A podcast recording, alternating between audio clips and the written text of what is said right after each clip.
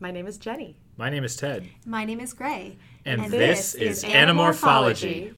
The invasion, the visitor, the encounter, the message, the predator, the capture, the stranger, the alien, the secret, the android, the forgotten, the reaction, the chain, the unknown, the escape, the warning, the decision, the spoke departure, the simple discovery, the proposed threat, the limitation, the solution, separation, the deception, the suspicion, the unexpected sacrifice, the diversion, the beginning.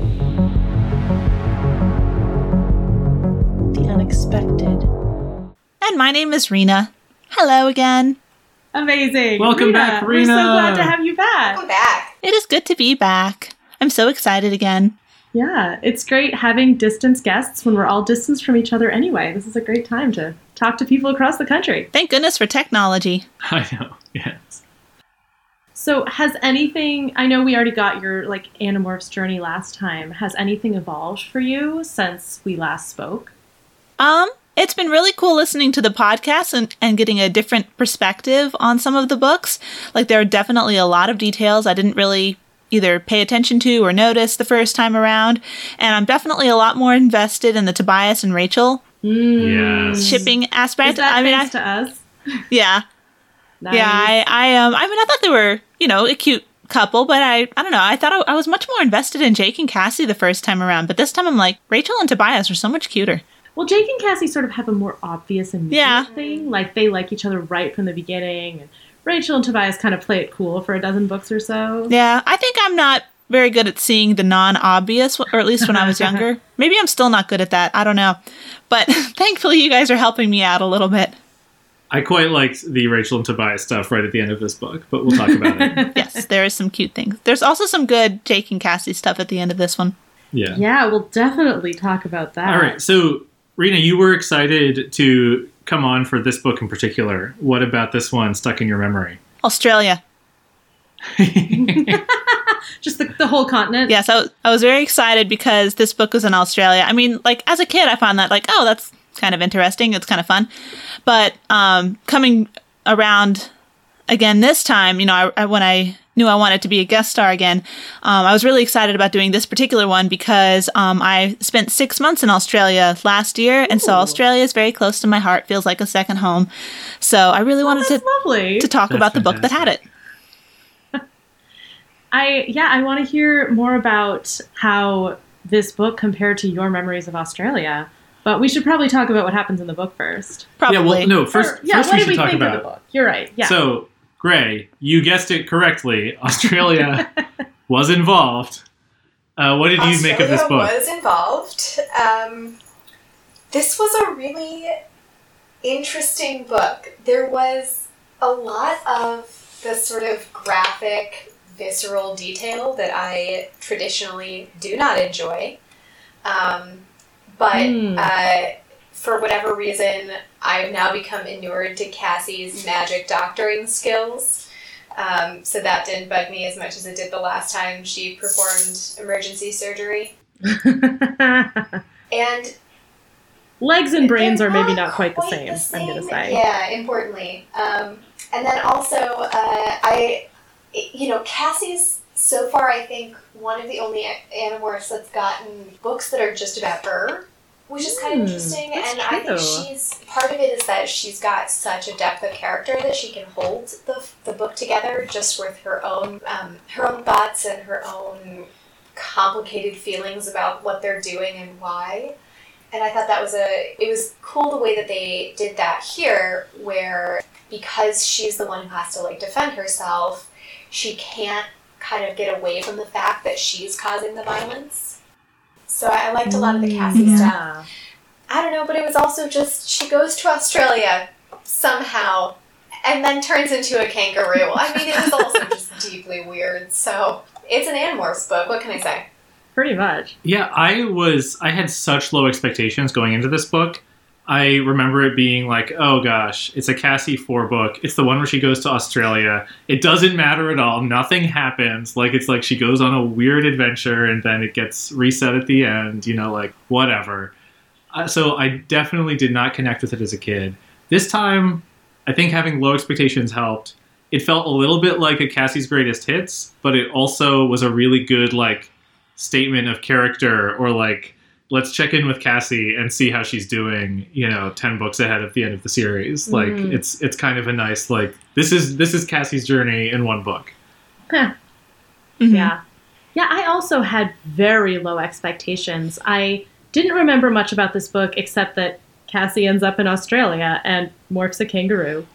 And I ended up enjoying it way more than I expected to. Like I think the the antics were really like satisfying in a way that like sometimes they sort of, you know, plot magic their way out of stuff and like Cassie really got like driven into a corner and had to fight really hard to survive and that was just really fun to see that go on for so long it definitely wasn't as satisfying as I feel like it could have been if like a few elements had been a little stronger or more present. Like it was mm-hmm. ultimately kind of a silly book, but it did have some nice moments from Cassie and yeah, it's weird to see her without the rest of the group. I think we'll talk more about that. Yeah, Rena, did you have I mean, you already kind of already gave your thoughts on why you wanted to do this one, Mhm. but Yeah, I actually I kind of like the first half of the book pretty well. Like the whole thing with, you know, getting Cassie on the airplane is obviously a little contrived, but her being on the airplane and having to fight the controllers with, you know, limited weapons and like no escape option really. Um, I thought she was like really creative and I like really liked the tension of that scene. I thought that was done really well. And then I don't actually like the Australia section as well due to a variety of reasons, which I will be happy to explain and talk at length about later. Amazing. all right. Well, great. Do you want to tell us what happened in this book? All right, let me do my best. Uh, this is going to be off the cuff more than mine usually are, but we'll see what happens. Yes. I love off the cuff summaries. All right, so the opening caper is the Animorphs at an airport. They are trying to learn more about a piece of metal that some U.S. Marines have somehow captured. All right, that is, they think, part of a bug fighter. Turns out to be part of a bug fighter. Um, and the Yeerks are trying to reclaim this piece of wreckage before it can be taken away and sent to I guess NASA, maybe. Um, Cassie is scouting and uh, sees the beginning of a conflict between the Marines and the Yeerk controllers. Uh, the other Animorphs swoop in and they have this big battle. In the course of the battle, Cassie separates from the group to check on the Marines and make sure they're okay, the first of many questionable decisions.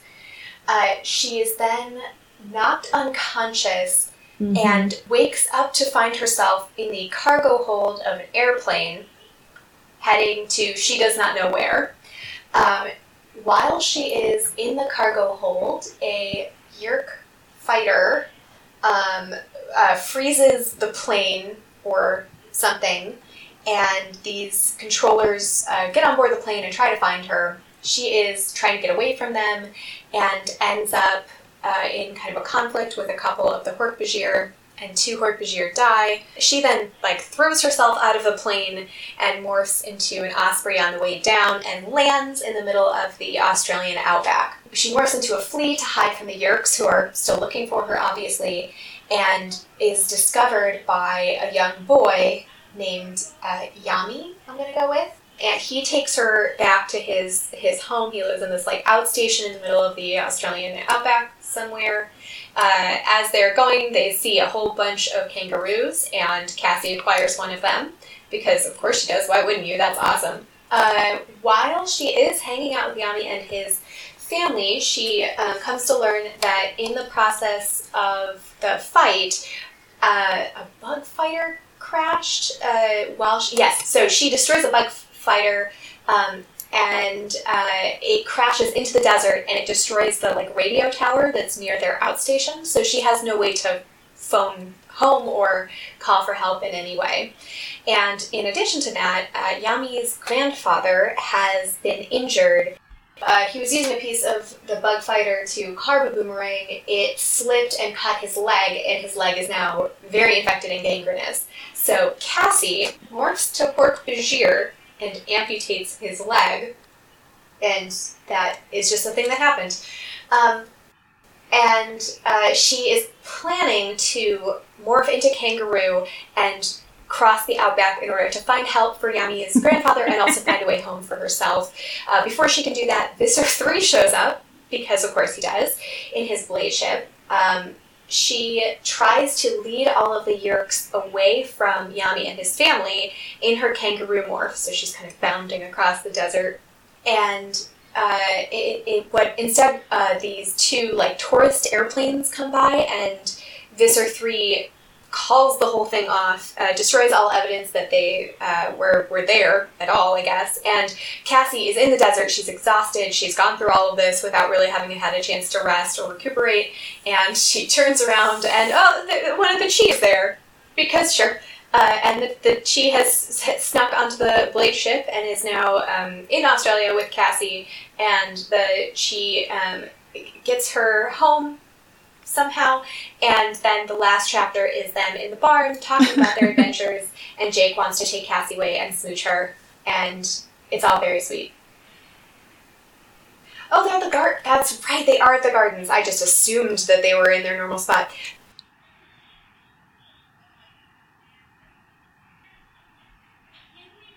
no, they're at the garden. That's right. He's eating their Oh, cardboard. that's true. They are at the garden. I garden. did forget he was eating cardboard. Uh, so they um, at the, the Now last they chapter mixed they're it in the up. gardens. Special and occasion. They're all Yeah, they have to be at the garden so that Ax can eat all Ax that is eating cardboard, popcorn and people are flirting. blo- Jake blooming onions and- Cassie. The end. Yeah. So, yeah. That yeah, as you were narrating that, right? It's just like a big weird series of events.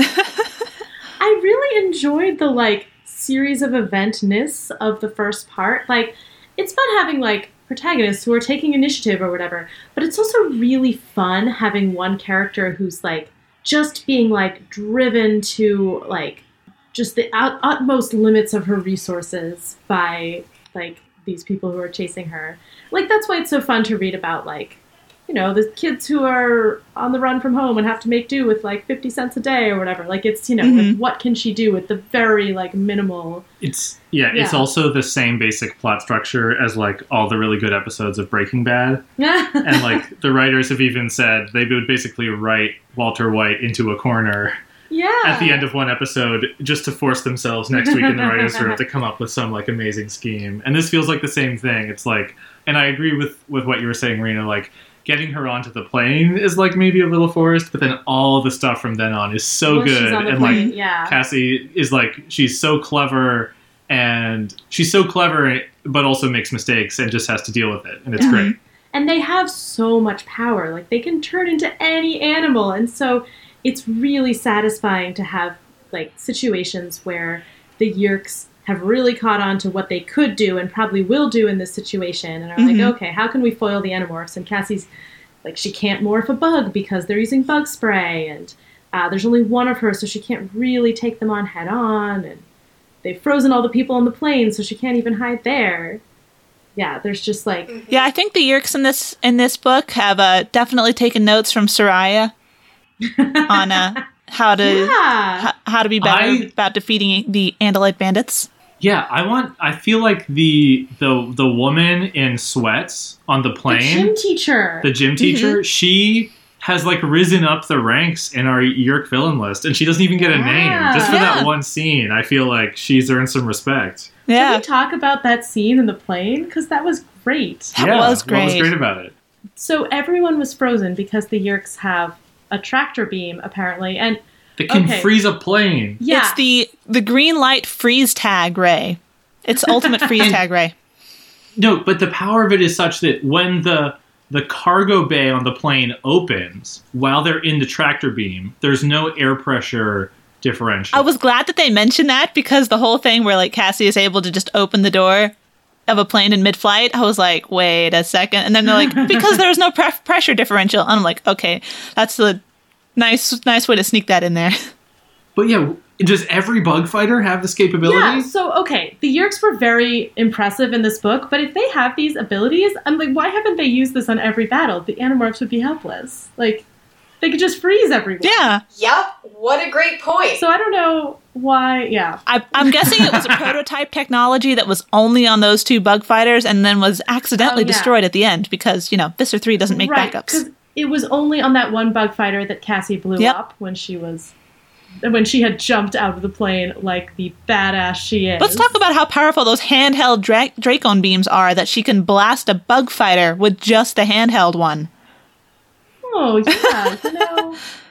I Pretty am, as Yeah. usual, deeply confused by the technology that they have because sometimes it's really good. Okay, but And sometimes, no, not so much. I know that you all will be upset at me reminding you that this ever happened, but maybe this is just a universe where small aircraft explode super easily. Oh, that's right. you know, because the helicopters helicopter in explode. Yeah. 39. yeah, same as our universe, except that small aircraft are much more vulnerable. No, so the scene that scene in the cargo bay is amazing. I really love so so the whole sequence. Um, it starts with Cassie basically. Um, so the whole sequence is set up to like make her kind of like doubt her own decisions, and then she rallies and is obviously incredibly impressive. Mm-hmm. But it starts out being like, okay, well, the controllers are going to kill these innocent Marines. The Marines aren't standing down, so I'm going to intervene before the rest of the Animorphs show up. And then she's like, these Marines are still going to die, so Jake called a retreat, but I'm going to save them. Mm-hmm. Right? And then she gets on the plane and she's like, oh man, Hork-Bajir are here, but. And I know they're kind of innocent, but I'm still going to kick them out into space because it's the only way that I can survive. And then yeah. she gets up into the the plane and she she's hiding in all these different places and she tries to pretend to be a frozen person Oh, that was so good. yeah and then but then when she's facing off against the uh, the gym teacher woman she has a gun and can't bring herself to kill someone in cold blood so she jumps off of the plane Mhm. right and so it's like it's const and then after she jumps off the plane she shoots a Taxxon in the head and blows up a bug fighter and everybody Yes. on board right so like so it's like it's constantly testing her in her like moral decision making Mm-hmm. at the same time as it's testing her like I don't know MacGyvering skills. I think my favorite moment of that whole thing on the scene on the airplane scene uh, was when she weaponized hot coffee by pouring it down the hatch. I just think that was the coolest thing. Yeah. I also really liked when she's like, okay, it's going to take them a while to come back. And she finds like a sleeping bag among the luggage Mm-hmm. and a man's cardigan and some bottles of prune juice. and she like hunkers down amid some crates and is like, it's like space camp where some aliens are going to come kill you. and dear Cassie is like, should I steal Oh, this man's Cassie. prune juice and his sweater? I know that he'll be cold and constipated. she yeah she's she's sitting there next to all these crates of oranges. Like clearly there's some like i don't know commercial shipping of oranges happening. And she's like i shouldn't take the oranges on this flight to australia. This is a very long flight.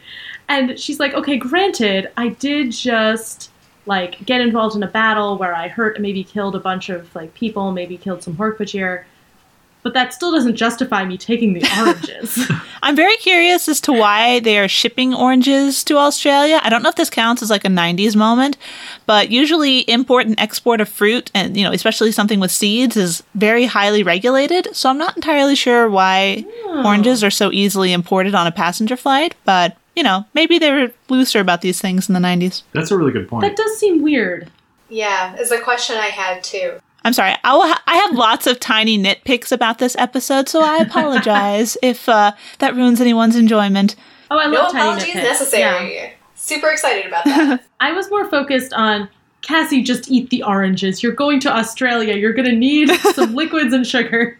Well, and also it's like, okay, I understand that she is, you know, she she has her standards and her principles, and I appreciate that she is going to stand by those no matter what. But like also in the process of this whole thing happening, not only does she end up having to like eat an orange, but she also like all of the people on this plane, their vacations have just been ruined. Yeah, Mm-hmm. to say the least. Their stuff is now just scattered over the Pacific Ocean. Not only that, but they've been they've all been burned by a Dracon Yeah. beam. burned by Like- a Dracon beam. Like this is not a good vacation if there or not a good homecoming. I want to talk about that moment because I found it so horrifying. Like the the people on the plane get paralyzed and the, the plane everybody's going to wake up with like actual burns on their arms with and like no memory of that happening to them. That's going to be so traumatic and Yeah. weird and like the airline's going to be involved in lawsuits or like or maybe the Yeerks killed them all like uh, like something bad must have happened to those people but they're just kind of like props for this exciting adventure Maybe they all ended up in a TV show called Lost. I'm surprised they didn't just kill all the people one by one. Well, I guess because they weren't they weren't supposed to kill the Andalite Bandit, they were supposed to capture it. Right? Okay. Yeah, and so with the with the orange thing, I feel like Cassie was in a position where she had to do so many things she didn't want to do in order to survive and further this mission and everything. And I think maybe it was okay, this one thing I can control and choose not to do. And so I think it's like, you know, when everything's falling apart in your life, so you do your hair really nicely or something. like that sort of like minor exercise of Hey, Of I'm in that picture and I don't like it. and I'm sure your hair looks fantastic. Sadly, it doesn't, which makes that even more depressing. Oh man. No, but it's a really good point. I mean, she does have. She's having a very, very bad day, and I get that she is, as I say, like clinging to those principles, um, which is great, but just eat the orange, sweetheart. But I feel like this whole book is like grappling not in a very in-depth way because it still mostly lives in the sort of fluffy realm, but like it's grappling with this thing where she's trying to split the difference between what she thinks is right in terms of behavior and what she has to do in this war and she's trying to live with both in a really like she has to compromise on it and she's trying to figure out where the line of compromise is and how to live with that compromise like she references the thing in 43 hmm Yeah, that that blew my mind that there was such like I like at this point in the series, I really don't expect there to be that much connection like book to book because you know, they're just kind of like jumping around to all these random ideas that they have, right? Like it would be so ludicrous if somebody brought up book 42 with like the Helmicrons coming back, right? But Cassie had such a big moment in 43, so I love that it continues here. it felt like it was just that one thing like the rest of it felt much lighter than that moment Well, and so i'm sure this ghostwriter hadn't read 43 before writing this one because i'm sure they were happening in parallel so like I, I feel like at the last minute they were like, oh, let's reference this major thing they had happened with Cassie. That's interesting. So here's I'll my take on this book is that it's Cassie's greatest hits, and I think that we can go through like most of them, and I think there are elements of them here, right? So we bring up what Cassie's big decision in 43, right? That comes back. Mhm. If you go back to 39, 39 had the same element of like solo Cassie and like Mm, yeah. tracking her moment to moment as bad things happen. That was a lot more like running away, and this was a lot more. And there was the same element of like, oh, I've brought this innocent person into this trouble with me, and I'm responsible now for what happens to them, even though I'm not the one doing bad things to them. Mhm. Right. The Aldrea book, maybe not so much. Um, book 29 with the surgery Mhm. obviously comes back in a big way. Um, Helmicrons, maybe not so much. right. 19 gets referenced here with Aftran. Yeah. She reflects. And, and it's interesting. Cassie has taken on this identity as like a risk taker. Yeah, I was She's gonna like point other that than out. Rachel So surprising because she's to like me. she's like Aftran. That was a big risk. Like yeah. and then going back, so 14, I think, is similar to this w- one in some ways because of the silliness Mhm. and like the poop jokes and other things like that.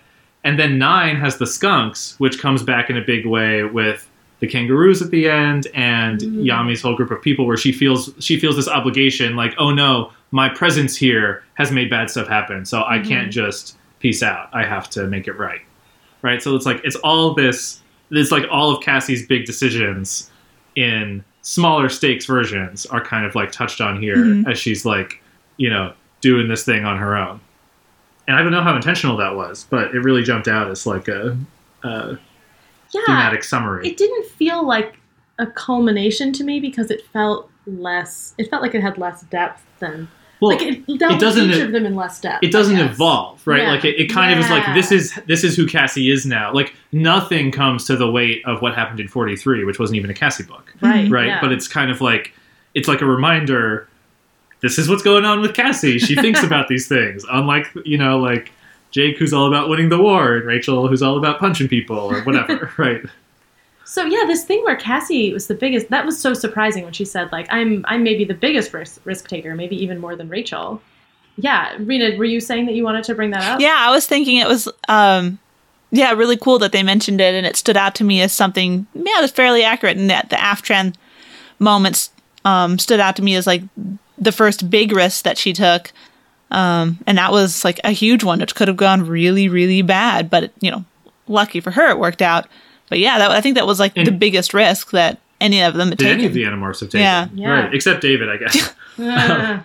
But Cassie in Megamorphs 1 was like, I'm the coward, right? Mhm, like, so mhm. this is totally not, you know, there's no sign of Cassie the coward here Mhm. at No, all. and al- although Yeah. I mean, I, I see what she's saying, but uh, she's not though the biggest risk taker. I think in part because my my thought on that was just Cassie has not seemed to me in those situations, and I'm here specifically thinking of Aftran. She hasn't seemed to take the thought that would be required to see the possible bad outcomes. She just, you know, my complaint on those was Hmm. she was not thinking through the fact that Oh, this is something that could cause all of her friends to be captured and killed. you're so right. No, because like in this book, yeah, yeah, yeah. Because like the thing with the Marines, right? She's like disobeying the group's orders. She's Hmm. dragging out this thing. She's acting on her own. It means that she's like a maverick, and it is a risky thing to do. Yeah. But she's she's not like she's not like gambling or like taking. A, she's she's really like undermining people and doing risky stuff. And then like for her to for her to say like, oh well, I'm a risk taker like Rachel. I feel like that's that's that is missing the point. Like, Gray, I think you're saying like she's actually like I don't know, being like foolish or naive or like hopeful or whatever is different from being like a risk Yeah, taker. I think that's what I'm trying to say. And it's it's not even that I think she is often foolish, but but her I guess part of what I'm trying to say is I'm looking at her motivations for those actions. And even the risks that she takes in this book, for example, right, she disobeys direct orders in order to go back and try and save, I guess, this Marine, right? I think that's what she's trying to do. It was a little unclear to me at the time. yeah, mm-hmm. yeah. But it's a very dumb decision, and the reason it's dumb is not just because she's disobeying an order, but she's trying to do the, the right thing that is in front of her. And she's trying to do that to the best of her ability. I'm, I'm not trying to denigrate the, what she's doing. But I think her motivation is she sees a good action and she wants to follow through on it. She does not say, this Yeah. is a risky action. I should think about the consequences and decide whether I should take that risk. She's just like, this is right. I will do it. And I, I just think that's different. Yeah, she's not she's she's not considering alternatives, so she's not taking risks. She's doing things that are risky.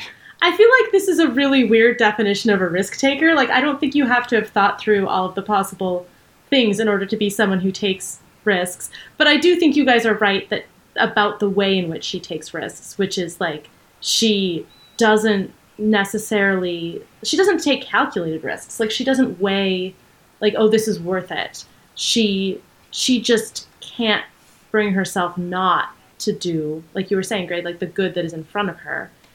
And she's like, so Rachel, when she takes risks, also doesn't really think it through. Like she, but she doesn't think it through in a different way. She doesn't think it through because she just wants to like barrel ahead and thinks that she'll succeed. And Cassie just can't bear the consequences of not doing this small, risky thing.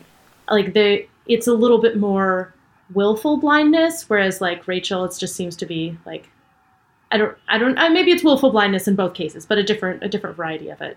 I kind of think that when Cassie says she's a risk taker, it's more, it says something more about like her character and what she views as a risk. Like, I think she's the kind of person who would say anytime she steps out of her comfort zone is a risk. So, fighting, even if she doesn't want to fight, is a risk, you know, or, um, doing something for one person, but maybe at the expense of another person is a risk, even if it's like the right thing. So I think it just says mm-hmm. not so much whether that thing is a risk, but how Cassie views both the action and herself for doing it. Although I'm not sure that she would say that like she takes more risks in battle than other people just by showing up to battle. Like I think she would I don't think she would put herself on like some sort of pedestal like that. I think she would respect that like oh, oh we're all risking our lives in the course of normal battle.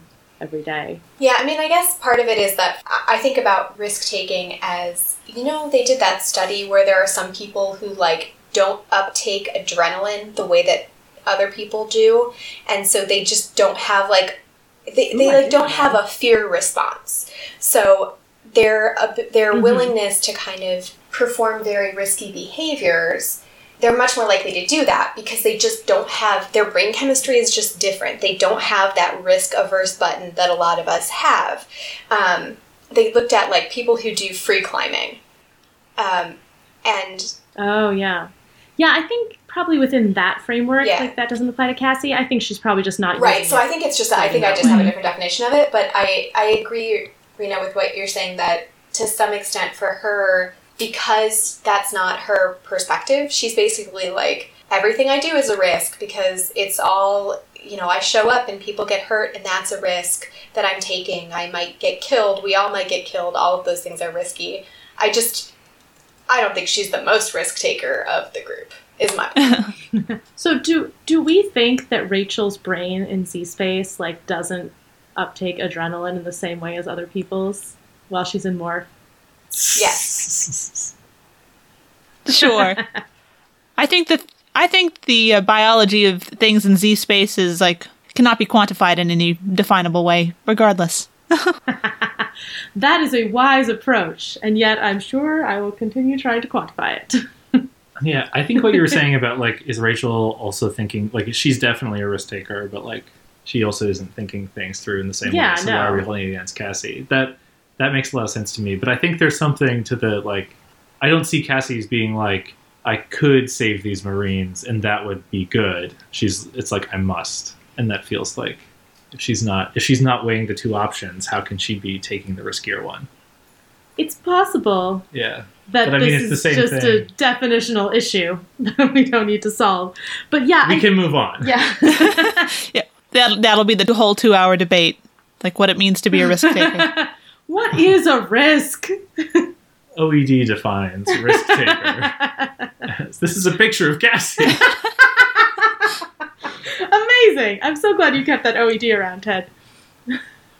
So you're right, Ted, that Cassie doesn't really reach any new ground uh, in this book, and maybe that's why it feels a little bit like lighter to me because she doesn't really reach anywhere new philosophically or emotionally speaking. Um, but I do really like the conversation that she has with Yami's grandfather, where she's like, "Oh, I'm so sorry that I've brought this all down upon you," and he's like, "No, that's totally the wrong way to think about it." He says, like, she's like, "They're here because of me," and he says, "No, they're here because they're evil. You fight these creatures, yes?" And she nods. You did not fight them, do you think they would leave us alone? Do you think they would stay away from this place and never hurt us? No. They would come. They would take our land, destroy our home. Our life would be gone forever. This I know. Do everything you can and anything you must. I only wish I could help. And then she touches his cheek and says, You already have. Which is kind of nice because I think she did need to hear that. But like, it's just like, Yes, Cassie, that is the point. Thank you so much, Yami's grandfather, for making that point Yeah. This is what annoys me in superhero movies. When it's like, now the superheroes have to pay for the damages, and I'm like, this is just incredibly dumb. and I'm so glad Yami's grandfather called out Mhm. the obviousness that Cassie is doing good things by fighting them. The Yeerks, not the grandfather. Yeah, I do really like that passage. Um, and in fact, I will say, like the Yami grandfather thing, it's it's like a nice moment for Cassie to get that affirmation that she is doing the best that she can with what she's facing. Um, and what it reminded me of was Gandalf's like, "So do all who live to see such times," you know.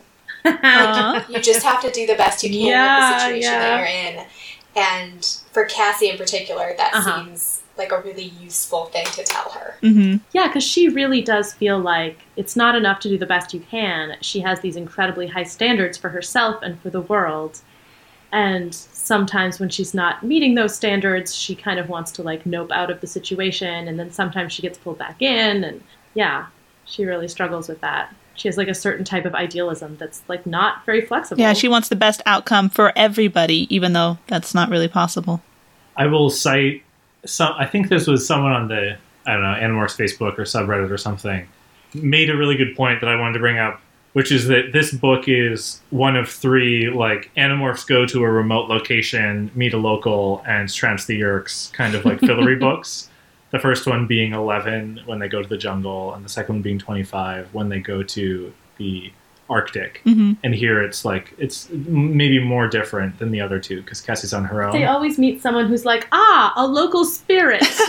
Right, right, right. And then it's it's but Eleven especially has that same moment when it's like, yeah, so the the Jungle Boys are all going to come and fight the Yeerks because Yeerks are obviously bad, and you get like the same beat at the end Mhm. here. And I actually like it's a little bit it's a little bit I don't know, it's a little bit like trite in some ways, but I actually really like the hum- uninvolved humans. If you sit them down and say, look, there are bad aliens, they're going to kill every human will you fight?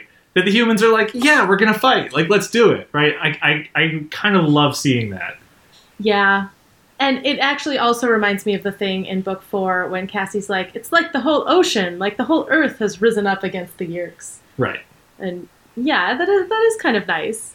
There's But- definitely a little bit of like, ah, the native peoples, they are Yeah. so wise. Right, right, right. It's like a noble savage. They think they believe in animal spirits. They trust the earth. Like, it's not like if they showed up to a bunch of lawyers in Chicago and were like, aliens are here. The lawyers are probably going to love that. right, but the lawyers aren't going to be like, yes, let us put down our. I don't know, maybe Rachel's mom would. and- yeah. right, and fight. They'll probably be like, "Whoa, what is an alien?" You mean like I don't know, but yeah, it's like a close to nature makes you yeah. closer to goodness.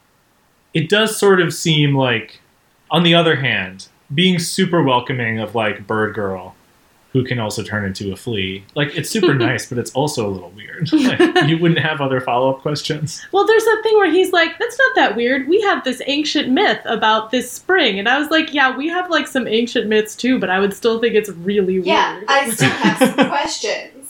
I actually kind of didn't like that whole accepting her as like a spirit or whatever. That was actually one of the things I didn't like about that whole section.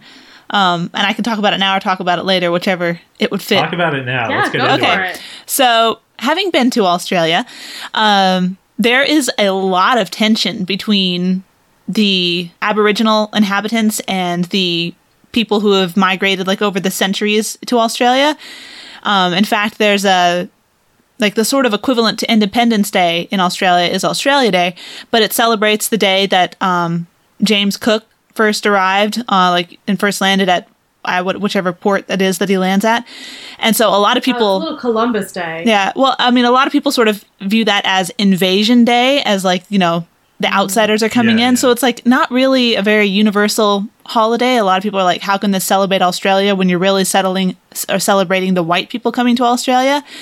So I feel like it kind of bothers me that like Cassie shows up and she makes no effort to pretend like that she's an Australian. She's very much an outsider who says, you know, please take me to your phone so I can call home. I need to leave.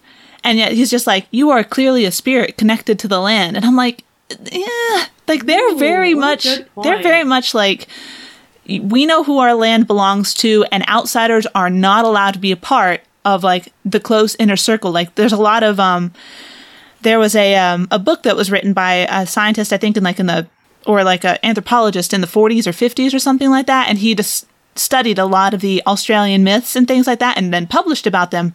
But apparently, that was not um, an allowable thing to do because the, the Australian myths and legends are meant for the or the the Aboriginal myths and legends are meant for the Aboriginal people and not to be shared with just anybody. Like you have to be a part of the group in order to be allowed to know about them. So I feel like just saying like, oh yeah, you can shapeshift. You must be one of the spirits. Uh, I don't know. It doesn't sit right with me. Yeah, that's a really great point. And I also now I'm wondering if there's like a Cassie's race never comes up, but does she kind of like get in because she's black? yeah, I was right? kind of wondering Yeah. about that. it, and like I was I was thinking more actively like how do they not ad- why like they're just sort of not addressing it because of 90s race blindness but it, it's almost like they thought about it and they're like oh well she can she can fit in as a woodland spirit because of the color of her skin and like Yeah. not uh, and then we don't have to address it in the text which is much worse I think Yeah. yeah and it's like it's stupid she's not going to look like an aboriginal Australian or sound like one. They never Yeah. talked about the Yeah. accents, did they? Like, how did she not know she was in Australia? Like, as soon as Yami introduced, like, the Australian accent is really strong, you know, you can hear it in when people talk. So she should have known that she was in You Australia right then. Okay, all that was so good. I love this need you to so much. rest of the podcast.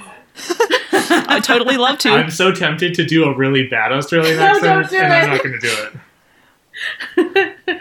I do want you to read the sound that Dracon beams make when they're shooting water at some point. okay, sounds good. Your time will come. But yeah, so like the yeah, and we've been over this kind of stuff before. It's like not. I think uncomfortable is a good word. It's very very 90s. Yeah, we're sort of just like blipping into this world to be like, oh, here's somewhere exciting and exotic that Cassie can visit for a while. And uh, they'll believe she's an animal spirit because people there have like spiritual beliefs. Like, it didn't, I guess I didn't do any research into like Aboriginal myths or anything, which apparently would have been a bad idea anyway, um, according to what Rena just said. But like, I'm just like, it didn't feel very rooted in like authentic Australian culture. Yeah, it was very, very vague, which, I mean, I guess maybe the author couldn't really find anything about it or, like, didn't want to I mean, pick something from a specific tribe. I don't know. I assumed that just like no research was done, and this is like based on their idea of Australia. Like I have such low expectations. They must have done. So, they must have done a little bit. Like Yeah, they had like I- the two kinds of boomerangs. yeah, they spent their time and, like- researching boomerangs and kangaroos. and like grubs.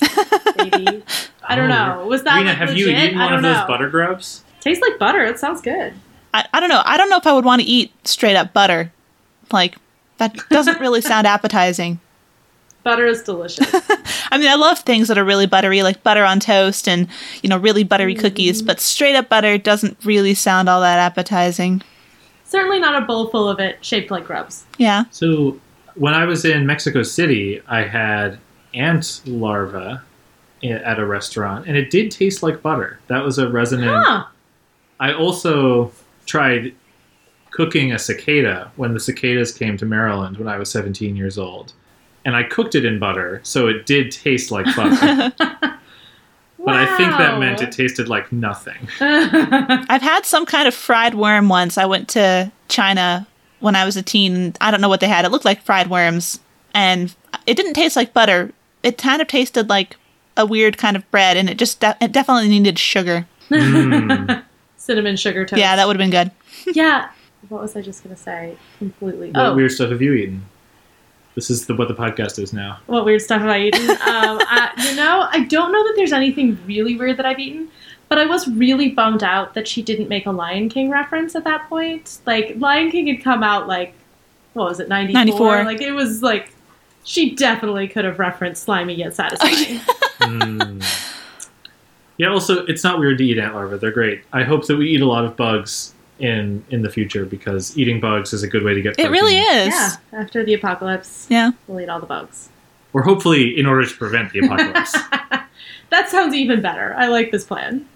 Yeah, Yami was so sad that she would need his his bugs. okay, so this is where I wanna I'm gonna stir the pot a little bit. okay, great. Let's do Jenny, it. you said that Cassie wasn't faced with any new moral or emotional journeys in this book, Oh, but there is some right. new emotional ground being being covered here in the budding sexual tension between Yes. teenagers Cassie and Yami. Oh yeah, it was blatant. So The book wanted us to ship it, but then it didn't do anything with it. She was like, he reminded me of Jake, but I totally had to just get back to Jake. like just like Jake, uh, not like Jake. and there was a thing where like their noses brushed, and she got all flustered. Like there was and definitely she's some showing stuff some midriff in her torn up leotard that Yami looks at and Yes. And we blushes. know, I mean, Rachel did that with Tobias in Time of Dinosaurs. We know that that's a flirtation method. So, yeah, I I super super identify with teenager who's like steady-ish with somebody like seeing a person and being like I'm attracted to this person and then being like but I can't be. oh, how can I leave you, Jake? You know, like that that the sense of inner turmoil when it's like it's no big deal to find Yami attractive. I'm sure he's Yeah, a very attractive yeah. boy. But she's not used to it. She's not used to finding other people attractive. Yeah, but she this is just being a teenager, Cassie, and I love this Yeah. like down to earth, very real teen thing cropping up in this Uh-huh, book the way it uh-huh. does. it was a little bit of a bummer to me that they didn't do more with it. Like Mhm. eh, maybe Yami comes back. I don't remember. It seems unlikely, but Well, she does send him a postcard at the end. it's true. Let's talk about the postcard. The secret postcard that she doesn't want anyone to know she's sending, even though it's totally innocent. Well, Is it right. innocent if she's keeping it a secret, Jenny? Well, no, that's the point. Like, it would be innocent if she was like, I just want to let these people know I'm alive. But I guess maybe they'd be like, no, that's a security risk. So maybe there's something there. Maybe that's why she's keeping it a secret. But it seems more like he- the act of keeping it a secret makes it not innocent anymore. I mean, I can see why she'd keep it a secret, you know, be careful about whether Yeerks can see it. I mean, I don't know whether any controllers would be looking at the mail and hoping to see Andalite Bandit signs, but like, why keep it a secret That's from the rest of the actually more team? I don't reason know. to tell people. Yeah. I think it's because all Jake could think about when Cassie was gone is how do we find Cassie? right? Like he turned into Batman. once he was gone. right, right, right, right. And then no, and then and then coming back and like he's like, "Oh, Cassie, let's just hang out together. It's so nice to be reunited." And he squeezes And then all your she can think about is like, ah, I met a cute guy and I wasn't thinking about you that much because I was doing surgery and stuff.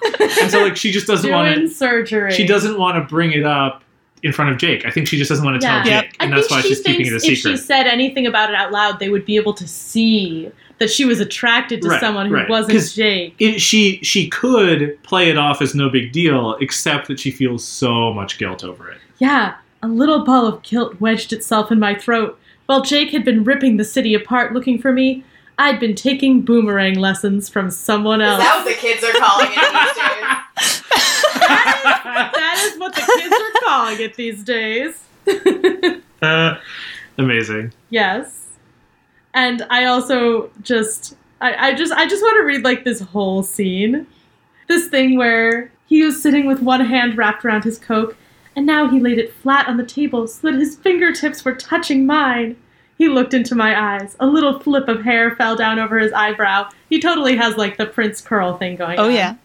Except you're back now, Cassie. So we won. We definitely won. And then he's like, he, he looks at Rachel and Tobias, lowers his voice. I was kind of hoping we could hang out, you know, to talk. talk? Rachel rolled her eyes. Please. He wants to give you a big, fat, sloppy kiss. You should have seen him. He was a total zombie the whole time you were gone. Yes.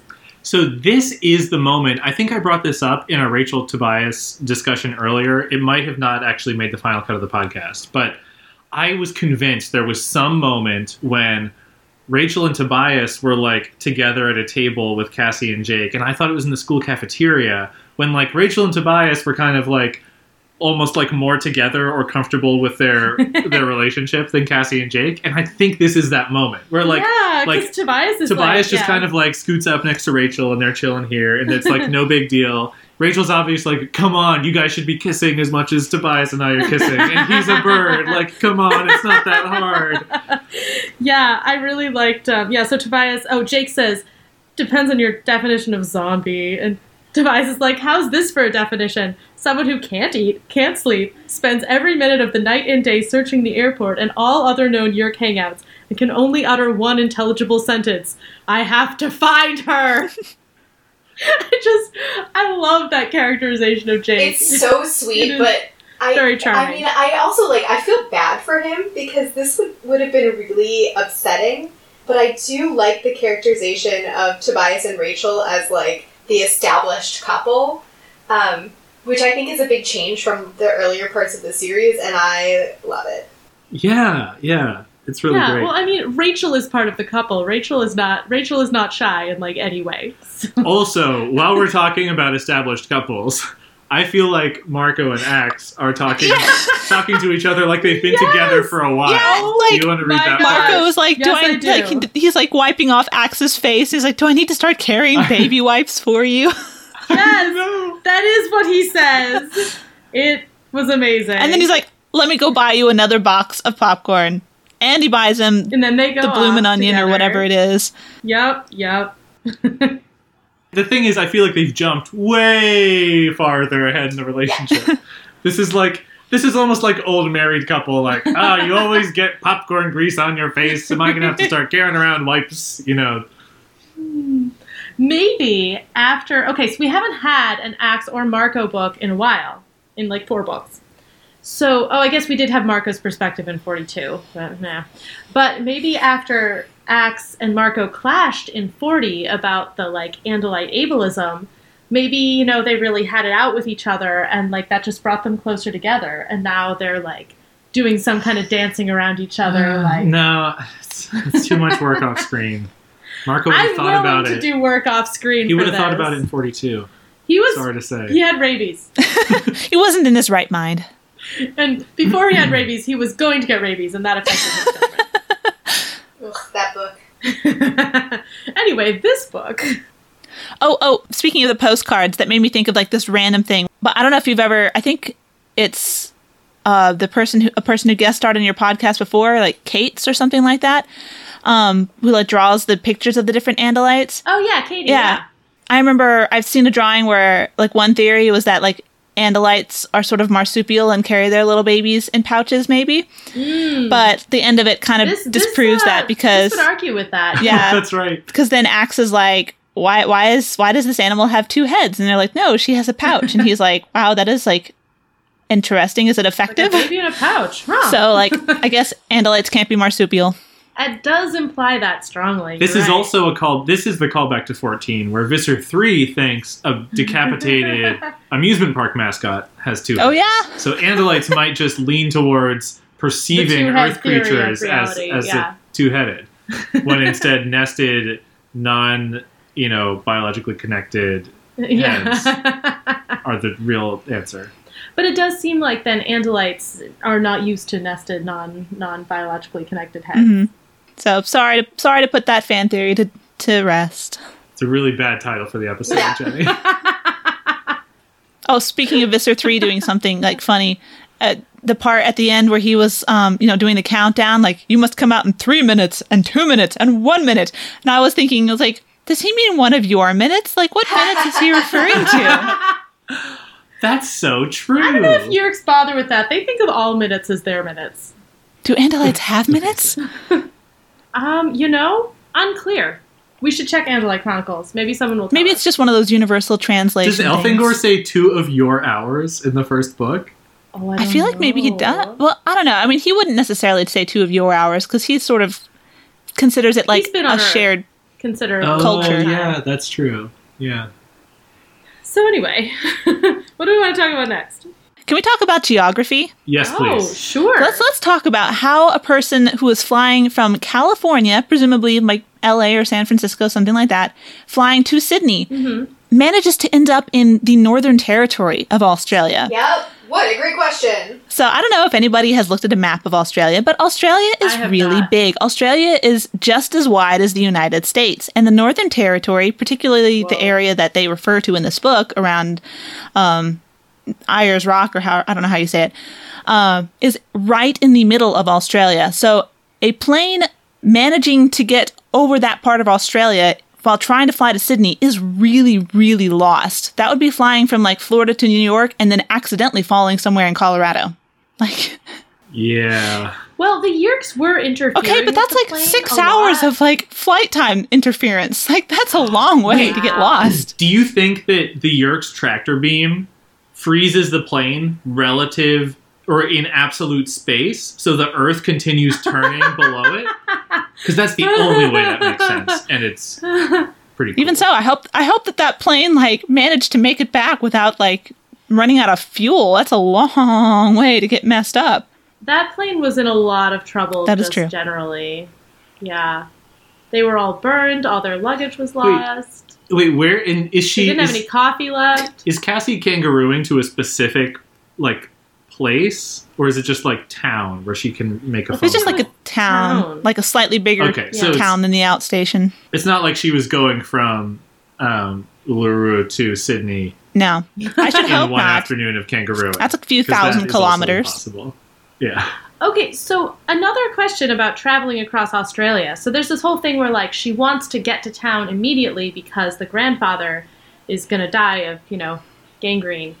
And Yami's like, "No, you have to wait until sundown because kangaroos wouldn't cross the desert in this in this That is heat." accurate.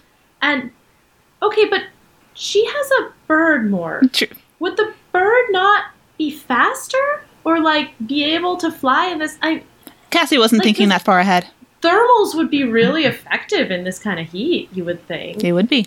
Are they in a in a desert? I Are don't thermals know. good? It is kind of an I arid mean- territory. vultures like vultures in deserts is a thing but i don't know if that's like in the middle of a desert and i do remember and i, I like not based on animal facts but in this book when she morphs a bird and is flying before she becomes a flea Uh-huh. she had there's some paragraph about how like she she has to work really hard as a bird Well, in that's environment. well. It's not that she had to work so hard just as a bird in that environment. It's because she was flying so low and couldn't soar properly. Oh yeah, she was doing Oh, like, she was flying low. Yeah. Got it, got yeah. it, got it. Okay, that makes Yeah, the sense. So never not, mind. not, So not yeah, a good she should, she should be a bird.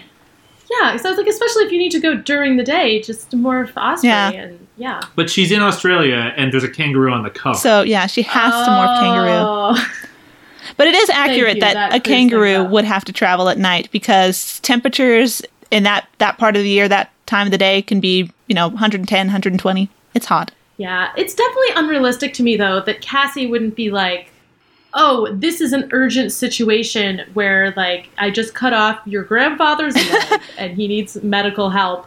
I'm going to try to fly to this base or whatever as a bird, even if maybe it's not the best choice. Like mm-hmm. this is Cassie we're talking Yeah. about. She Yeah, what kind of went risk- back for the Marines What kind of risk taker won't cross the desert as a kangaroo? as an osprey. I mean, I'll I will I will take it that like maybe this is the wrong time for kangaroos, but like be a Yeah. bird. And if you're worried about being an American bird, be an Australian bird.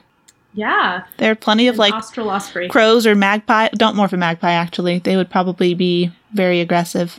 But plenty of other like you know This is ravens or good whatever. Advice. Okay, I'm gonna keep this in mind if I end up in Australia with morphing powers. funny story. I, uh, out of all the dangerous things that people talk about, you know, spiders, snakes, or whatever, it was the magpies that I had problems with. They tried to attack me twice. Really? They did not like my Yeah, bicycle helmet. They're swoopers. yes, they right? are, and they are not shy about it. Did you have trouble with spiders? Cassie doesn't meet any spiders. In I was very surprised about her walking barefoot in the bush in high summer. I was Don't like, do "Mm, that." Yep, you're totally dead. You Oh. you've stepped on a spider. You've stepped on a snake. You're dead. okay. Yeah, these books are all about like educating people about animals, and they didn't mention the dangers of the spiders and the snakes in Australia. I mean, I didn't That's see very many. I didn't see any snakes or and only one spider when I was there, but I was in like very urban areas. I was not out in the bush. Right, right. Yeah, I mean, you hear things about spiders in Australia.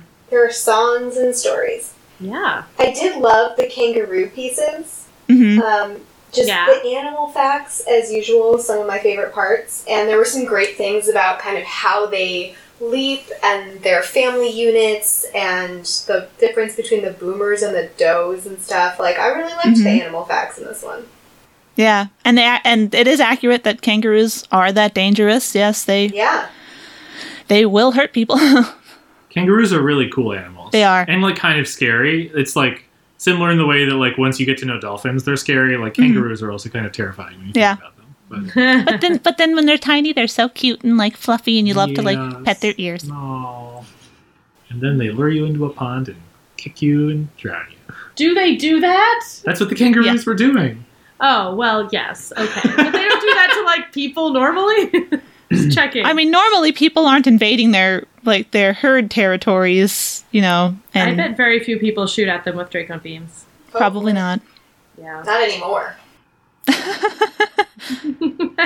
They've learned their lesson. hmm Sorry, are there more things we want to say about Australia first? Oh, I guess one thing that I thought was kind of funny was when um, Yami thought it was funny when Cassie was like, "Am I in South Dakota or South something Dakota?"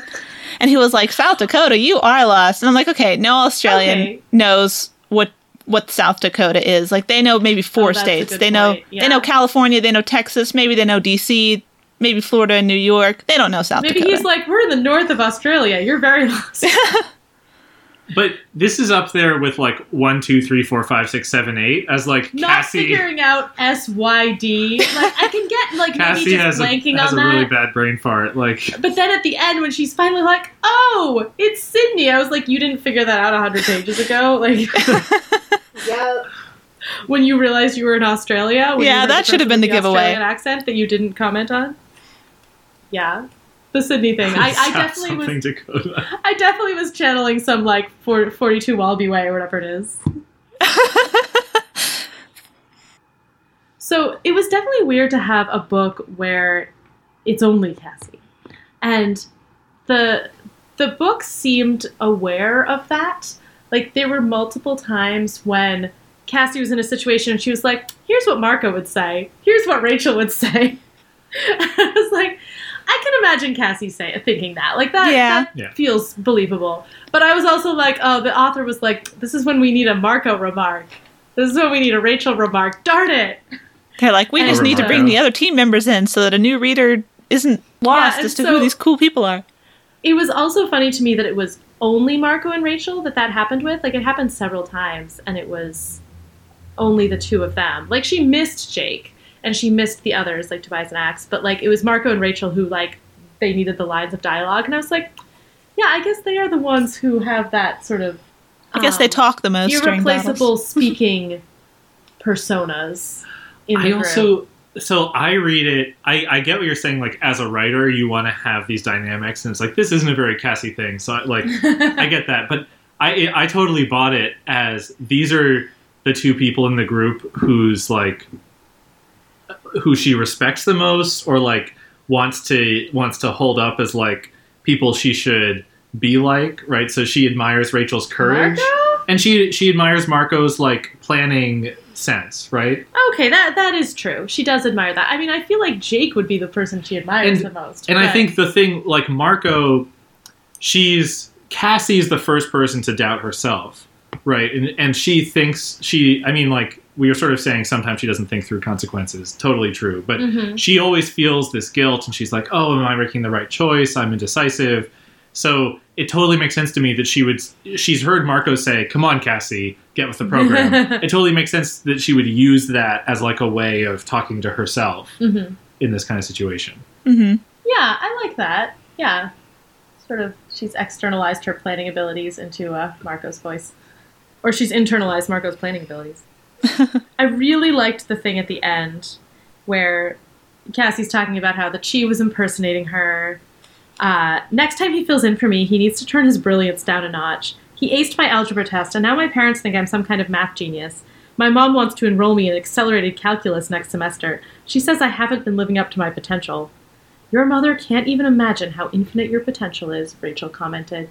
It was just, just like such a nice supportive thing for Rachel to say. hmm It was so lovely. I also love that because I think to Rachel that was nothing. Yeah, she's Right. like, your mother can't even begin to imagine. Yeah, Right. yeah. She just thinks these things about her friends all the time. Says them out loud. Yeah, Uh, amazing. I she's love these so kids. confident for herself and also for all her friends. Yep. And Cassie's like, I don't know. I think I made the wrong decision like twelve times. And Rachel's like, No, you're great. Accurate. Yes, yes. We had another reference to Tobias's torture in Yes. this. That is Yeah, I definitely noticed one that. of the things on my list. um, which was a fascinating perspective on it. Cassie says, No matter what happened, they couldn't take me alive. Tobias had been captured, and I knew some of the horror he faced the physical torture, the mind games, the hallucinations. He didn't talk about it much. Tobias was strong, tough, hardened by his time as a hawk, but they'd almost broken him. And then she's like, They can't take me alive. I could not take it. And I just maybe some of this is Cassie doubting herself, but I also love the like credit she's giving to Tobias for being hmm so strong that if they'd even almost broken him like that, like that really tells you how bad your torture is. hmm Just just such a nice reflection on like he's off here thinking like I'm weak. Oh no, I'm still haunted by this torture, and Cassie's over here being like, wow, Tobias is the strongest, and it's just yeah, that is really Mhm. nice. really nice I hope she tells him that. it's actually it is like an exact mirror of what I think Tobias thinks about Cassie in Megamorphs 1 when she when he's like, yeah, she was gonna fly off alone and try to do this super dangerous thing, and this was the girl who thought she was a coward. It just Mhm. shows you how little people know themselves, Mm. Yeah. and Mhm, it's mhm. it's true for both That's of a good callback. Yeah. Yeah, good point. This is what comes of having read the books many, many times. Do we want to talk about the morphing magic that happens at the beginning? I think we do. Yeah, sure, fine. I think Gray might want to talk about the morphing magic. Aren't you excited that Cassie did morphing magic? You know what? That is a really good point. I am because I am definitely going to take it as I get to check this off my list.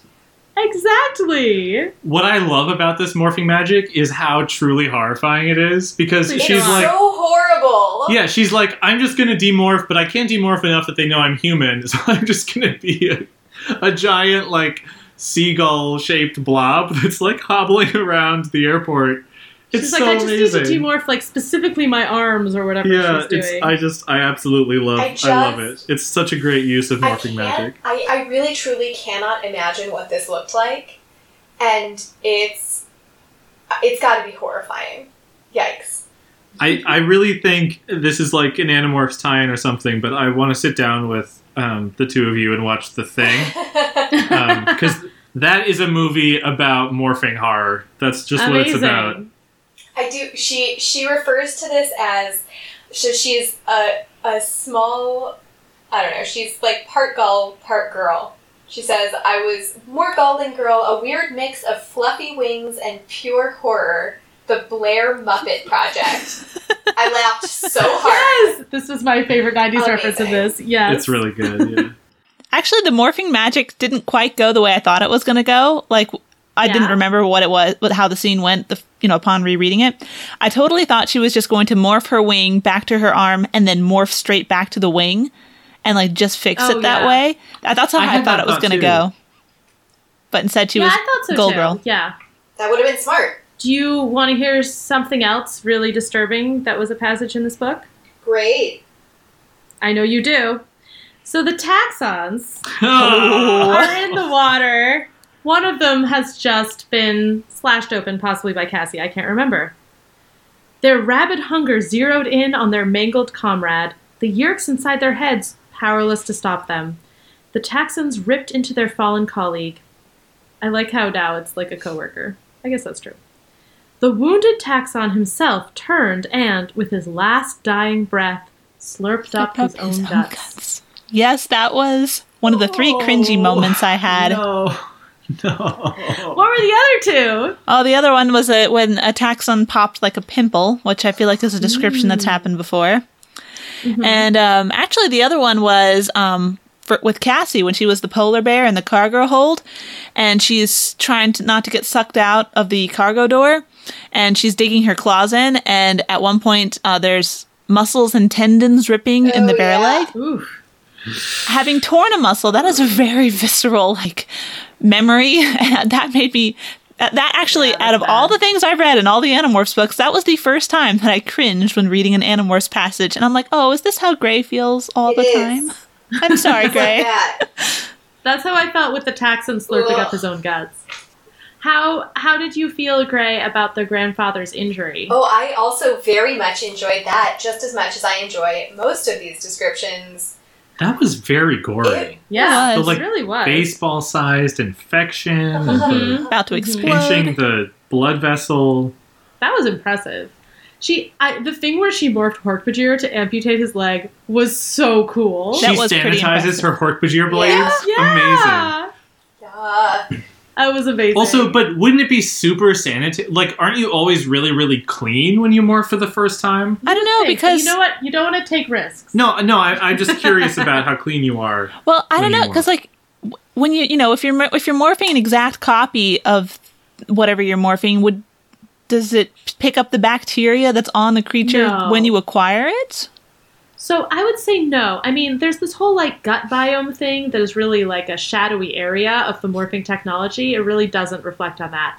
But like you if you acquire someone wearing clothes, you don't morph them wearing those clothes. Like I think that the other creatures that are attached to it at the time, you wouldn't get them. Hmm.